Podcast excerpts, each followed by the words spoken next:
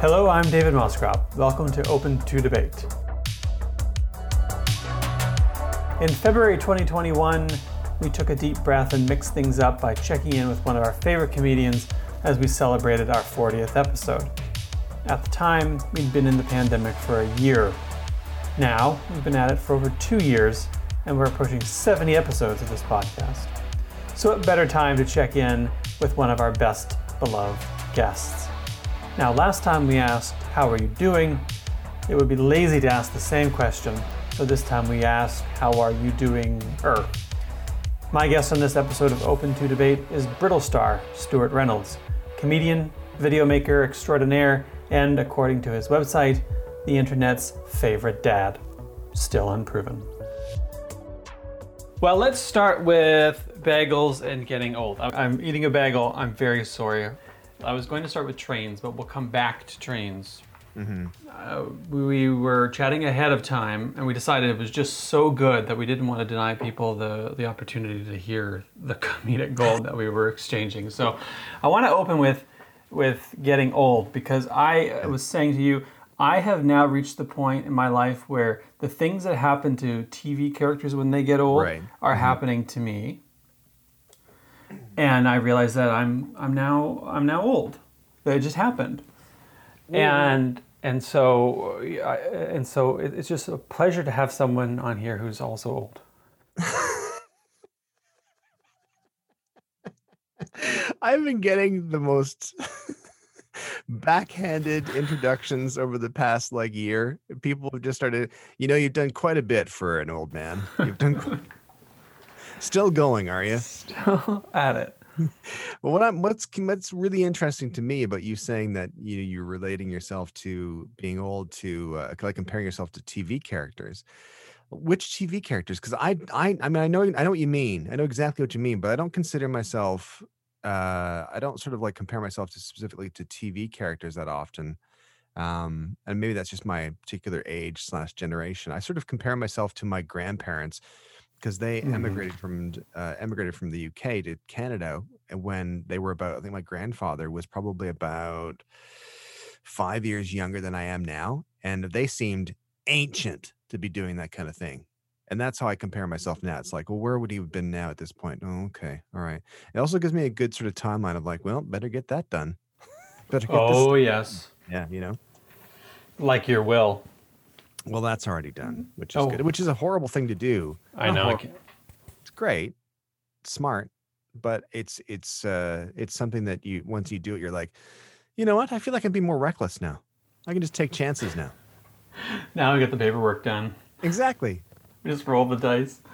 I well no, because the pandemic. I mean, we, we spoke in in February of 2021, and the pandemic has been kind of timeless, and I just have lost, uh, with as it, as everyone has, complete Sure. sense of time. It's just. Uh, you, I, I don't know what month it is. I, I can't remember what, what year things happened. It was like it was between 2020 and 2022. I couldn't tell you when, but it was somewhere in there. There are no markers that allow us to conceptually distinguish these periods of time.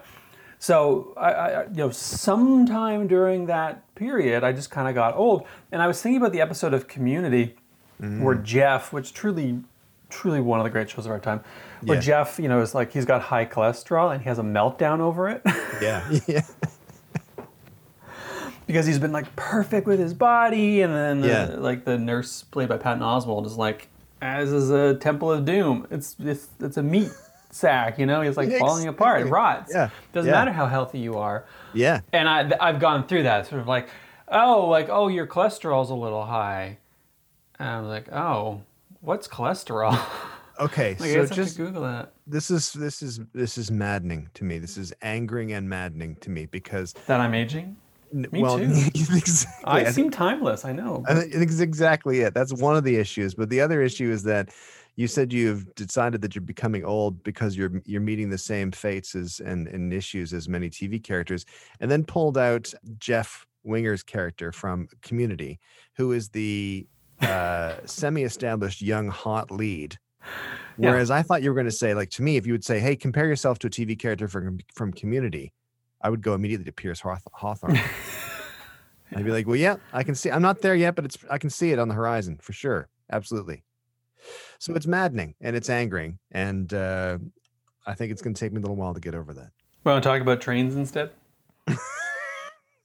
I think we've said everything that's ever needed to say about trains There in our last. There, goes Yeah. my first question. It was going to be how are we doing on trains, but the answer is no better. Okay, let's talk. I will, you know, I will tell you. I can tell you a train story. I can absolutely. Excellent. You know, th- I can tell you a train story because I just recently got back from the UK, and of course, the UK. I mean, one of the things I realized in being in the UK, specifically in London, is that uh, you go, "Wow, there's just so much to see here," but then you realize it's because it's all next to each other. It's all like there's no there's no pause between things in in London, England. It's just like, "Hey, this happened here in 1066, and this happened over here in 13, like 10 feet over," and like just slightly avert your eyes to the right now, and then you're going to see something else amazing.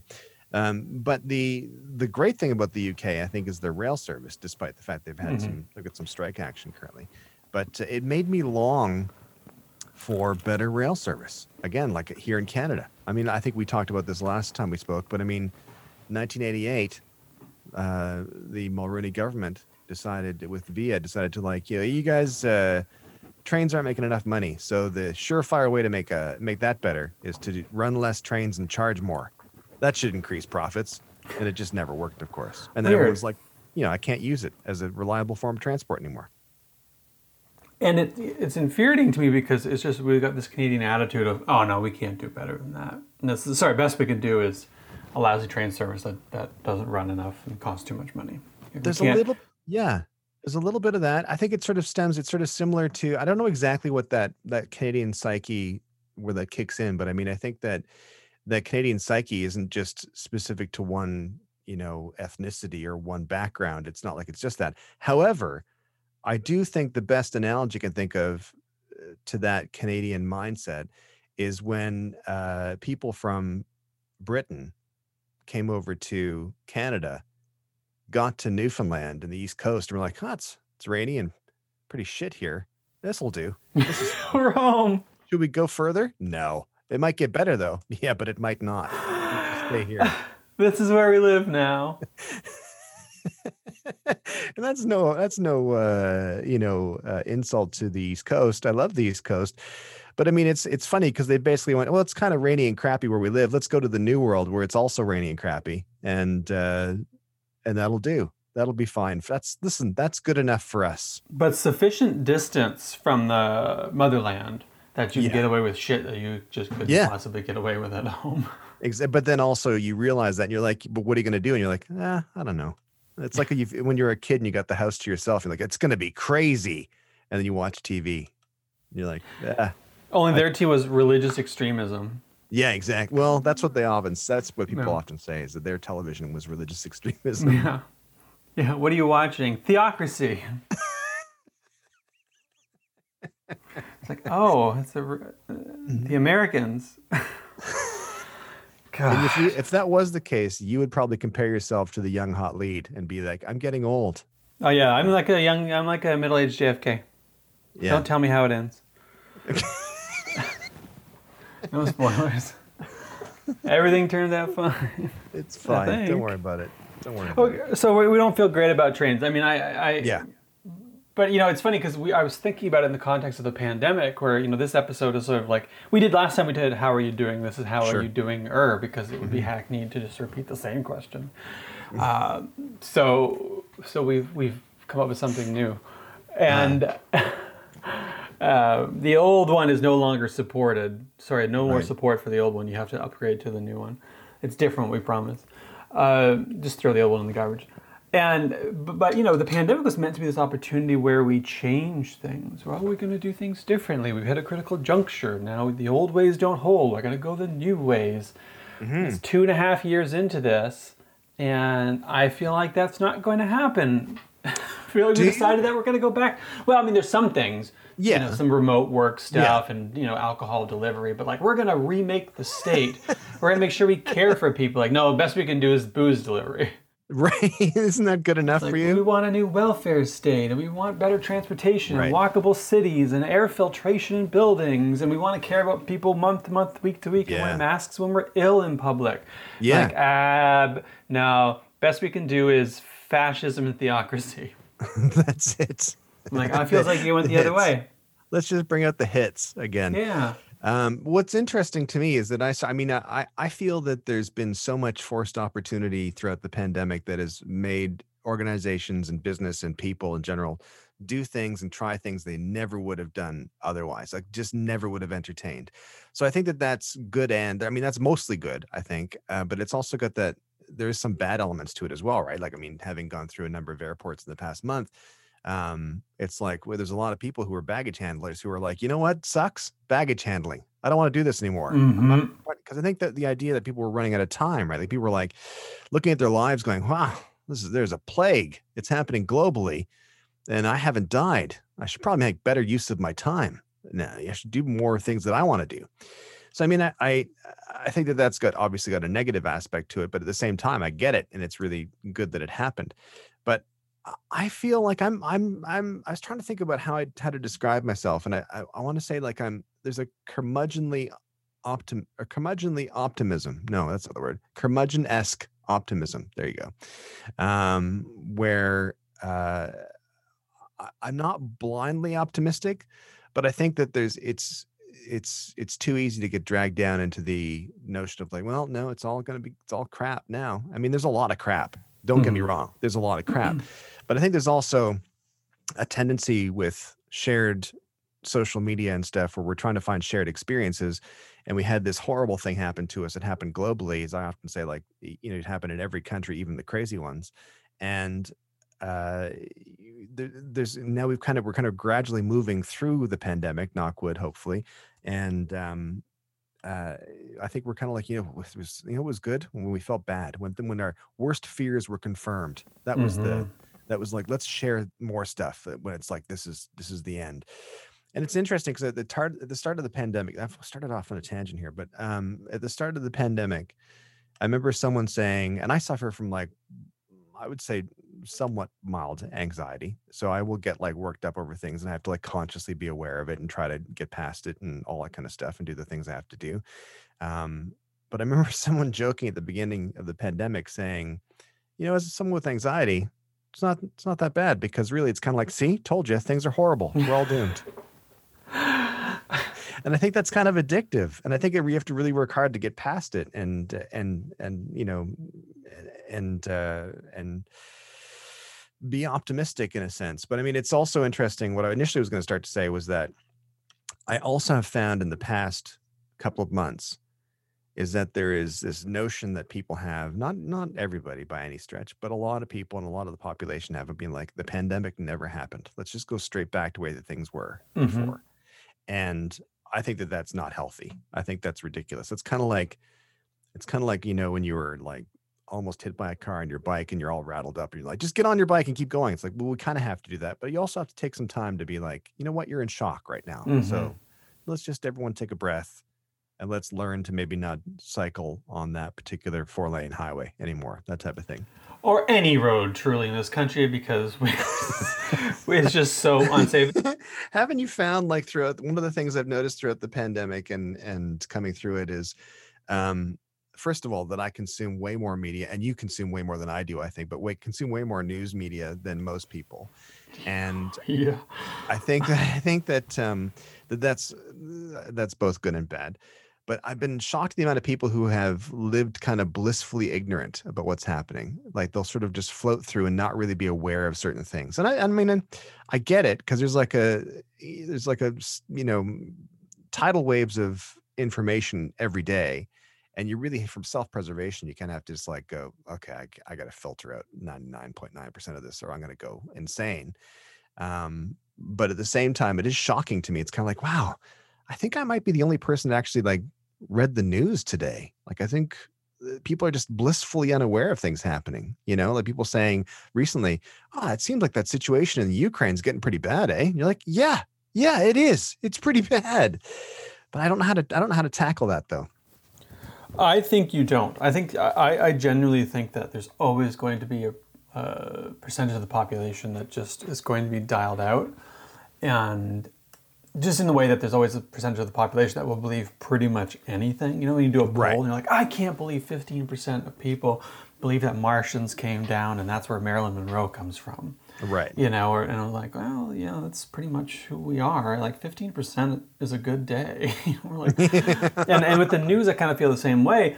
Uh, But what, one of the things that gets me is that, well, they pick up little bits and pieces of things from Facebook, from, okay, it's Facebook. And, and it's just absolutely absurd. And they kind of tie it in with bits and pieces of the news and create this absurd worldview that, uh, you know, uh, animates things like the quote unquote freedom convoy. Like, where does this come from? And then you realize, oh, it's because people aren't paying close attention to stuff because they're doing other stuff. They want to have their preconceived notions uh, solidified and, and parroted back to them, makes them feel Sure. good. We're like, we're not out here looking to learn and find truth. We're out here just looking to feel good about ourselves. We're like, oh, Yeah. I see. That's why everything's such a mess. Yeah, I, I mean, I think that's just it. And it's, I, I remember I posted um, something on Twitter about how, uh, you know, there's so much noise out there, specifically on social media, and uh, and there's this, you know, saying that basically I should not like my content, my, you know, fluff that I put out there, it should not be in competition with, and conversely, they shouldn't be in competition with me with the news proper news organization for clicks. Like I should not be competing with the Globe and Mail, the Toronto Star, uh, even the National Post, or anything like any sort of like actual sort of you know news organization proper, despite their leaning. They shouldn't be worried about competing for clicks with me. Like I'll see my videos getting you know. 100,000 views and then they've got an actual important video that's getting like 20,000 views and you're like well that's not right that shouldn't be it and I kind of want them to be separated as such. And I remember there was one, uh, and it, it, it creates a, a bit of uh internal conflict for me because I remember there was when I posted that there was a fella, uh, uh, uh, Matt Gurney, I believe, Yeah. who said, um, "Does as a social media content creator, does this does this concern you or something or confuse you or concern you inside?" And uh, I just was like, "Yeah, it, it really does," because I don't. There's part of me that's like, you know, throughout the pandemic for me, I saw an opportunity to use my platform to help messaging for public health, and I was like, "Great, I will do that. I will use my little soapbox and spotlight, and I will try to sort of, you know, soft sell what doing the right thing is." and um but at the same time i'm like you know what you shouldn't uh, listen to me about the like the war on ukraine for for example or you know uh, you know specific information related to monkeypox or something. It's like this i'm not the guy for that. I'm i'm i'm just i shouldn't be you should be able to sort of go to twitter and say just give me the news feed and that's all i want i want people who will get in trouble if they do the wrong thing news wise or at least they'll they're they they're putting their necks on the line when they say something news wise as opposed to you know some goon like me or goonier people who comment things or quote tweet things and you're like this isn't this isn't worth reading this is this is this is the whole martians created marilyn monroe thing this is nonsense so i don't know how to combat it i don't know how to i don't know how to fix that Well, you know, it, it reminds me of you know when we- hear things like, well, you know, 350 million people voted in American Idol, and only you know 200 million voted in the election. It's like, yeah, because Mm-hmm. Yeah. the American Idol's entertaining, and the election's a huge bummer. right? Like this is, this is, this is better. This Yeah. is- the election thing is way worse. It's not Yeah. enjoyable, and it's become uh, so utterly wretched, and it's it's tough to slog through, and it's deeply depressing, and so people want to find something else. The problem, though, is I think when what you're getting at is when people decide that they're just going to do both, and they're, they have no idea what they're talking about. It's like I'm a news guy now. yeah yeah exactly. and, and then you get Bill Maher, you know, like yes yeah yeah like what is going on over there um, you know and, and so but but and far far far worse people who just who are doing the edu, you know edutainment thing Yeah. but just doing it remarkably poorly they're not doing their due diligence they don't have a, be- a good framework for for being critical and sharp and you just get a bunch of trash but people adopt these heuristics they're like well that's my guy and that's what i'm going to go with and and so Yeah. the mixing of it's not great and i got to tell you like I grew up watching The Daily Show, and I loved The Daily Show, Sure. and like, Yeah. in the same way that people watch The West Wing. But like, on balance, as a model, maybe not the best. Well, that's just it. But I think the difference, though, is like when the Daily Show specifically, like especially you know, obviously when Jon Stewart and stuff did it, is that uh, we still had these like I'm air quoting official news sources. Like you had news sources that were uh, sticking their necks on the line whenever they Mhm. said something. Like they still might print something that's slanted, weird, or biased, or they could print something that's totally wrong. But at least there was some sort of process in which they had to be like, okay, we've got to be more accountable for what we're we're saying. Um, and they and they might imply something, but they're not going to state outright an absolute you know lie without having some sort of comeuppance in a, in a sense and i know that's probably a little bit of a naive view of it but that's kind of my view of you know journalism is is that uh there's a if there's if there's accountability it changes how news is delivered and i kind of i kind of miss that. I remember talking about this to my uh youngest son gregor who's 20 and i was saying you know there's a, there's a part of me that kind of longs for like when I was a kid, like you get the news, the news was on at six and it was on at 11 and that was it. That's what you got. But of course, then he made the point, which is good to, to hear his generation's very aware but He's like, yeah, but you're getting, the, you're getting the news via this white middle-aged filter. Yeah. That was it. That's all you were getting. So there are people who were totally, you know, ignored and there were stories that were ignored and skewed and blah, blah, blah for all lots of reasons. And he's totally right. He's absolutely right.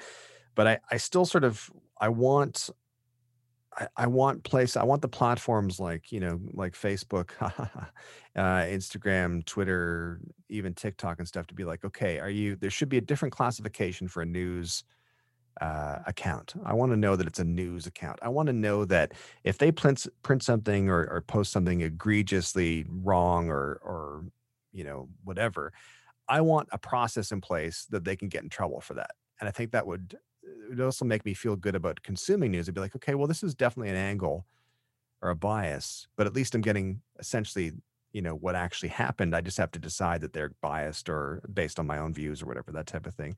But I don't know if that'll happen. I really don't know if it'll happen because I think it's just like one big pool full of noise and everyone's trying to get attention and I hate it. But at the same time, daddy's got a mortgage. So daddy's going to do what daddy does. Yeah. It was Are you, are you daddy? I think I'm daddy in that scenario, which is why it got horrible near the end because I was sort sorry of took myself. that turn. it really did. I sort of I unbuttoned a, one of the buttons on my shirt just to say it. Um, I hope Yeah. it was the top one. it was the bottom. It was just the bottom button, just so I could spread out a bit more sitting down here. Do you know what the bad news? I mean, the uh, it's funny. is I don't think the the news space and the information space is going to get any better anytime soon, and I don't really trust anybody to do better because I want a healthier, cleaner news environment. Sure. my argument has long been we need more on the supply side. Uh, you know, get more good stuff out there. Make sure you're funding good stuff. Part of the problem is that you know, being a journalist is extraordinarily tough for people, and especially people who are working for outlets and they are doing web and TV and radio Oh, yeah. and print. Where they have to do it all. They've got Yeah. no resources. It's a miserable job. Everybody's sort of like you know just trying to get through the day. They have very limited support. And then uh, you get subpar stuff from people who are world class people because they're just like, I can't do all of this. I Yeah. gotta live. And then the question is like, well, we need a cleaner information space. And it's like, well, who do you trust to adjudicate then? And then we look around and we're like, oh shit. Yeah. Yeah. Yeah. None of these people. Like, do you trust the platforms? I'm like, uh, do you trust the government? I'm like, uh, you know, I some know. third party organization, but then of course they're made up of people who have interests. And then you realize real quick that, oh, I see. The sort of like libertarian space of just anything goes is a mess. The heavily regulated space of, okay, we're going to let these people decide is a mess. And we're caught in the middle of being like, I'm just trying to eat my bagel. Yeah. Exactly. How is the bagel, by the way? It's uh, pretty good. I, I, you know, it's it's. Some people would call it unprofessional to eat your lunch while you're recording, and I would say that it's not lunch; it's late breakfast. Well, I, I was flattered. That's how comfortable I am with you. It's like it's just a bagel with from Kettleman's. This is on. This is not a paid advertisement. I just love Kettleman's. I don't get anything from them. I don't want anything from them. I just don't think they have want anything from them? That's such a lie. No, I don't. Why would you I- lie? Because you feel I- like you'd be under the thumb of Big Bagel then? Yeah, under the yeah, under the cream cheese laden thumb of Big Bagel, and I just want to you know enjoy something that's disconnected from to from work. Right. You know, I just want to Yeah, have. Uh, it's just a passion for bagels, uh, untainted by the dictates of the marketplace. Right. Right. Yeah, I understand that. Yeah. It's, With peanut butter. you're and, willing uh, to chill for peanut butter? No, I just have it on the bagel. Um, Oh, oh okay. but that, that's that's my life. But I want to be actually speaking of speaking of of, uh, of you know, I- I'm trying to think of a transition here that's not offensive. It doesn't matter. Uh, I'm like, uh, people should know that this is what the process looks like. Let's leave this in. I want people to know this is what it looks like two and a half years into the pandemic. I want to talk about your work. Fantastic. Why would that be offensive? no, because I was going to be like, oh, speaking of getting money for doing things, and I Oh, couldn't find yeah. the right, Yeah, uh, no, that's the right fine. thing. No, I think that's not an offensive transition. I think that's one of the funny things about doing social media content for the past like nine years is that every now and then I'll get someone who says you're a shill, you're a sellout, and I'm like, For I was- what? I For big like, bleach? I mean, what I do is, I mean, I have done a bleach commercial. Before. I know. I watched it. Did you watch that? The I, Clorox uh, commercial? yeah, Well, thank you. it's the only Um, bleach I drink. Don't don't drink bleach. That's not. Don't, don't- drink bleach. Maybe we should Kids, if you're listening. Like Kids, a days. lot of kids listen to David's podcast, and uh, I just want to tell you, don't drink bleach. Um, but I, uh, you know, you get occasionally people who would say you're a sellout, and uh, I always thought it was really, really funny because I mean, I remember the, one of the one of the more recent times someone said I was a sellout. I, I often go to people's profiles when they say something. I rarely get into a dialogue because it's never worth it. It's never worth it. And uh, I went, but I often go to their profiles just to kind of be like, is this like a legit account? Is this a real person? Like, why why do they feel this way? All like, like I'm sort of using it as a bit, of market research to see if like, am I am I the one who's wrong here? Um, and uh, I remember he, this person had given this sort of called me a sellout for doing this uh, thing for uh, Vessi shoes, which I love Vessi shoes, and that was an endorsement. If they want to send me more free shoes, I'll take them. Um, and money. I need money and shoes, both things together. But shoes stuff. shoes stuff. That'd be great. Yeah. Um, and anyway, I went to his profile and uh, he was a drywaller. And I was thinking, I'm the sellout. Why aren't you doing drywall for art's sake? Why don't you just go out th- just go out there and drywall things and make the world better looking? Do it for the love of the game. Prick. Yeah. I just love the idea of getting really angry at a drywaller. It's really funny to me. It's just because drywallers work hard. Drywallers work Yeah. really hard, and uh, and they deserve to be paid and paid they well. absolutely deserve to be paid. and so do you. But why isn't he doing it just for the art of it, just for the love of it, just to make the world better? I thought to myself, and I was like, you know, everyone's got to get paid. But I, I mean, I just find it really funny people say that about the, you know, it's like I don't care. It's like as, I make a joke about saying, you know, I've got to pay a mortgage, but the truth is, I do. I feel the same way about when people like, oh, I- I'd love to read your piece, but it's uh, behind a paywall. Um, uh, My first thing is like, I, I don't need to know that. I know. I, I Yeah. thank you for letting me know that you would love to support me as long as it doesn't literally cost you anything. Yeah, I know. it's Uh, like but I'm just like. I, I'm gonna come. To, so where do you work? Oh, you, oh, you work at Smitty's. Okay, I'm gonna come down and have a breakfast platter. Ah, sorry, it's Ah, behind the God, menu I'd love wall. to come down and enjoy this, but uh, it looks like you want money for it. Is that what you're saying? You want money for this? This food you're offering me? That seems a little crass, don't you think? I was like, I, you know, and, and it's and I get it. News is news is a public good, and the thing I always say is like, look, I, and I know that some people can't afford it. Sure. And I was like, okay, that's good. So you can use the library. The libraries have Yeah, access. I totally. highly recommend It's also a different situation entirely. Yeah. At the same time, when someone's like, "Oh, here I found a you know an ungated copy or a pirated copy," part of me's like, "All right, good for you. Good on Yeah, you. You did the work." yeah. Sure, ex- But like, exactly. like yeah. they're like, "Oh well, you know, you shouldn't. There should be no barriers to me accessing your work." yeah.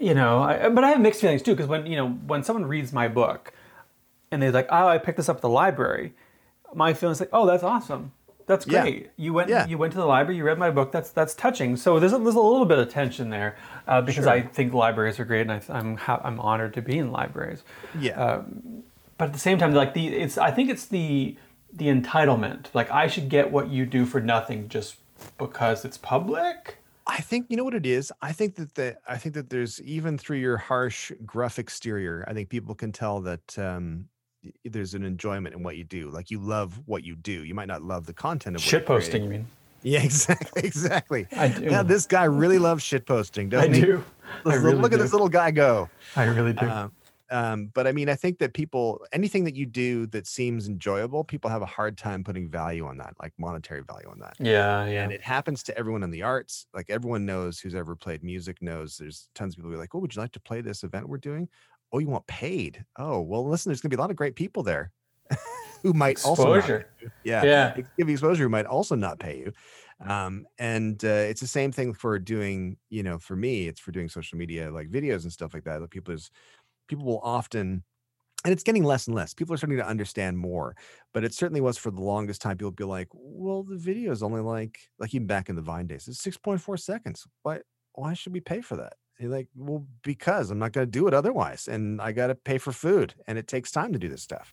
Yeah. And it, otherwise, do it yourself. Make your own video. I'm not stopping you." Um, it- but I think it's anything that seems mar- sort of remotely enjoyable. People are like, "Well, you're enjoying it."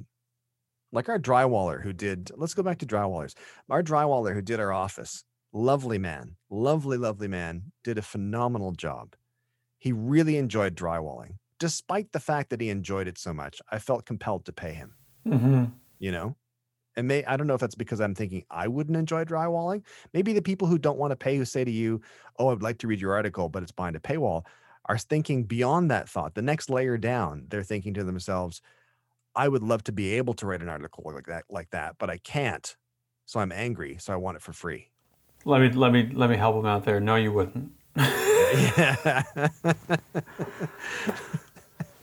or conversely, maybe they think it's that old thing of like looking at. Uh, uh, ah, I just lost. I just literally blanked on the name of the painter. Uh, the crazy sort of abstract splatter paintings. And Jackson uh, Pollock? Yeah, yeah, yeah. And uh, looking at that, going, well, I could do that. It's like, Yeah, yeah, yeah. But yeah, of course didn't. you could. Go for it. Try it. Do it.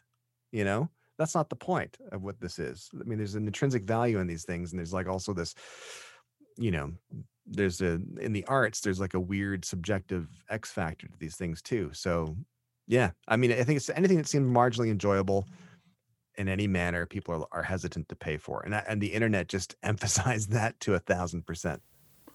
Well, let's talk about things that you enjoy and that get paid for. You went to the UK, as you mentioned. I did. Uh, you went to, I as far as I understand, v- uh, traveled on vacation to a baggage carousel. Is that correct? That's right. It was a delightful all inclusive, and um, no, it wasn't all-inclusive. We went Help to the yourself to any bag you'd like. There's hundreds of them here, and no one to handle them. You know what's funny is that we arrived. Uh, we went over to the UK for some filming uh, with uh, Rosie Holt, who's a political satirist in the UK, and Kat Kavinge, who's uh, a comedian as well, and uh, both incredibly talented people. And, and you'll see that stuff soon, if not now. Um, and uh, but what's interesting is we arrived over there at Gatwick Airport and we had to wait two hours. We had nowhere to taxi into no no gate initially, so we had to wait for a gate, and then we got the gate, and then we had to wait for our luggage about two hours before it arrived. Um, and it was about 28 degrees roughly, and no real air conditioning as such in Gatwick in the baggage area that we were in, and uh, it was unpleasant. It was hi- highly unpleasant. Um, but everyone, like all the staff, were doing their thing and just getting on with it, which is great. And then we came back to uh, Toronto, and this is by no means saying there's no issues at Pearson International because there are lots of issues at Pearson Mhm. International. Um, but we came back to Toronto and uh, we were lucky to get a gate right away, which was great. We got off the plane. And then we had to wait about, I'm going to say three and a half minutes before we were able to get to a kiosk for customs. And then uh, another three and a half minutes while we waited to get to the CBSA agent who said, Welcome home, which always makes me go, Thanks. um, and uh, and then another probably 35 40 minutes to get our bags in the carousel and they had a broken bag belt as well but there was like there was also bags in the car in the baggage area there was bags that were like lined up from a previous flight because they had like one carousel had nine flights coming into it at the same time which was just bad planning. Um, so they're pulling bags off and storing them as more stuff's coming in they're trying to keep it going and they had lots of staff lots of baggage staff and and well instructed and and they were just doing their thing which was great um, but we were like from the time we landed at the and got to the gate, it was about an hour after that that we were already on our way to the car. Like we were getting our pick up our car in the parking garage. So it wasn't too bad. Um, but what's interesting is of course we've had this like massive global event happen to us over the past two, three years. And then people are so desperate to forget it. and sort of just think, why aren't things normal again? It's like, well, look what just happened. Like you, first of all, it was a plague, and you're not dead. That's pretty good. Mhm. Let's start there.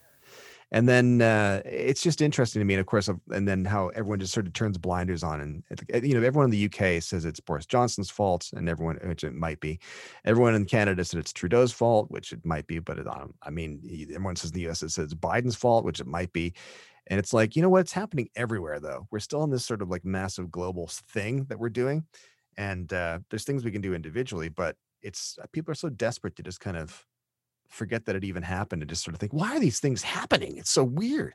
You're wearing a mask. That's bizarre. You're like, yeah, it's people died. I don't know if you knew that or not, but people died. It makes me wonder if the in, in past pandemics there was the same sense of of urgency and entitlement, or if it's just like there was some. I, I, I, I- this is probably something I could read up on. I just haven't been super inclined to read about pandemics for for some Yeah. reason. Yeah, it's weird. Yeah, that's weird. Yeah, no, it's it's funny because I've I have done a little bit of poking around to sort of see what the attitudes in the public were from the like 1918 for the Kansas flu, the Spanish flu, um, and because it was discovered in Kansas, I just wanted to, everyone to know that. Oh, but everyone called it after someone else, right? Well, because it was the it was the World War One, uh, Yeah. and they didn't want it. They didn't want to spook people from going over to Europe, and they were like, uh, rather, they didn't want the Spaniards, didn't want them to be uh, to not get any blame. So they were like, yeah, it's it's the Spanish flu. It's not. It's definitely not Kansas. That's for sure. Um, and uh, anyway, I mean, I, I I- read a little bit about that throughout the past couple years, and uh, it was interesting because a couple things. One is, yeah, you had dissenters. People are like, ah, it's not a big deal, whatever, who cares? Um, but then also you had the misfortune slash benefit of very limited news sources. So what they were saying was just largely believed, uh, for better or worse. And then you had uh, not really that advanced medicine. So there's a good chance a lot of people around you died, if not you. Um, and I think that, I remember thinking that at the beginning of the pandemic, thinking, man, you know, if, if I remember the pictures at the beginning of the pandemic of people like collapsing in the street, stuff like that. And, uh, Mhm. And you're like, oh, well, God, if that happens here, it'll be pretty easy to convince people to wear a mask. And then I remember the time saying, you know, a, a little bit of prevention, if it works, seems like overkill. And uh, that's exactly what's happened. I think. I think we kind of we were lucky in to be in the situation we were, and and uh, it just seemed all seems like overkill now because it's like, well, I'm still here, Mhm. um, which is frustrating. But uh, yeah, I think the, the attitudes didn't haven't changed. I think people's attitudes are still. I think they're just kind of like there's just more noise now. It's just harder to tell who's telling the truth. I want to close out on on this. I mean, because the time flies. It flies by whenever we chat, which is very nice. It does. Um, and and you know given that in the plague times when we're all reevaluating our lives it's so nice when people choose to spend time in this space because you're like you could be doing anything you could be at the baggage carousel I you could could be. be. getting alcohol delivered you could be drywalling So you could be things- waiting for the train you could be Yeah. doing anything but Yeah. and ditto listeners you know it's, it's a privilege that you know that people choose to spend their time here but uh, is there anything you're thinking okay post pandemic this is how i'm going to live my life this is what i'm going to do because I, I realize i've got a novel that i'm meant to be editing and i've been meant to be editing for some time Right. and i had this moment recently like oh yeah i'm going to go do that now it's time Yeah. Yeah. it's time tomorrow is promised to no one as, Yeah. as one of my favorite uh, nonfiction book characters says and um, from a book called pirate hunters that i highly recommend uh, you know wh- what, what's that going to look like for you I think exactly. Tro- Tomorrow is promised to no one. That's kind of the my biggest takeaway from the past few years is how, and I think that we haven't really processed how dark of a time it was yet. And I think that one of Mhm. us just refused to process how dark it was, because it really was a case of like, I'm going to go to Sobeys, and that may kill me. You know. yeah um and i think that that was really really like when you think back on it you sort of go god that's really dark and really scary um and even though you know we joke around and say that you know we had to uh, we just had to watch more netflix and get booze delivered and all that kind of stuff it's like which we did which we were lucky to be able to do um but at the same time there was this like real notion that tomorrow's not promised to anyone. It's it's it's you you just don't know. So my biggest takeaway has been this idea that you should do things you should do the things that you have a choice to not do. Um, because someday you won't have the choice to not do them. You'll that'll be made for you. And that could be health, that could be time, that could be obligation, that could be whatever. So anything you want to do that you can currently say, I want to do this, but I choose not to do it. That's probably the time to do it um, because then you've got the luxury of choosing yes or no to do something. So that's kind of been my big takeaway. It's just being aware of that time aspect, being aware of the fact that it's like, okay, I'm able to do this, so I should do this. A really short example is uh, we were at the Royal Albert Hall for a, a concert, and it was uh, a concert by a band called ABC, which I'm a big fan of. And uh, I was like, you know what, we're gonna we're gonna push the boat out, and we might have to swim back to shore, but we're gonna push the boat out for this. And we're gonna get a box seat. We're gonna get champagne in the box. We're gonna listen to this orchestra play with this band. It's gonna be amazing. And it was like, we're doing this now because I can choose not to do it. I could have been like, you know what, I don't want to spend that money right now. And I'm not saying that everyone has that money by any stretch, but we are lucky enough to have access to that money to do it. And um, I don't regret it. Like, I, like there's zero regret because I think to myself, well, I don't know what's going to happen next year. I don't know what's going to happen next week. I don't know what's going to happen in 10 years from now. I got to, the stuff I can do now, I should probably do now. And that's why I've taken all the special bottles of liquor that I was going to drink, I was waiting to drink, yeah. and I just drank them all at once. Uh, and then I went and got some more, and thought, well, can't wait. You'll appreciate this. We had Shannon, my wife's uncle, come down, who is 78. He came down for a night uh, for a visit. He's from Ottawa, and um, he is not really a big drinker, um, but he does occasionally buy bottles here and there, and he's been doing that for the past like 40 years, 40 to 50 years and um, and just sort of keeping them, that type of thing.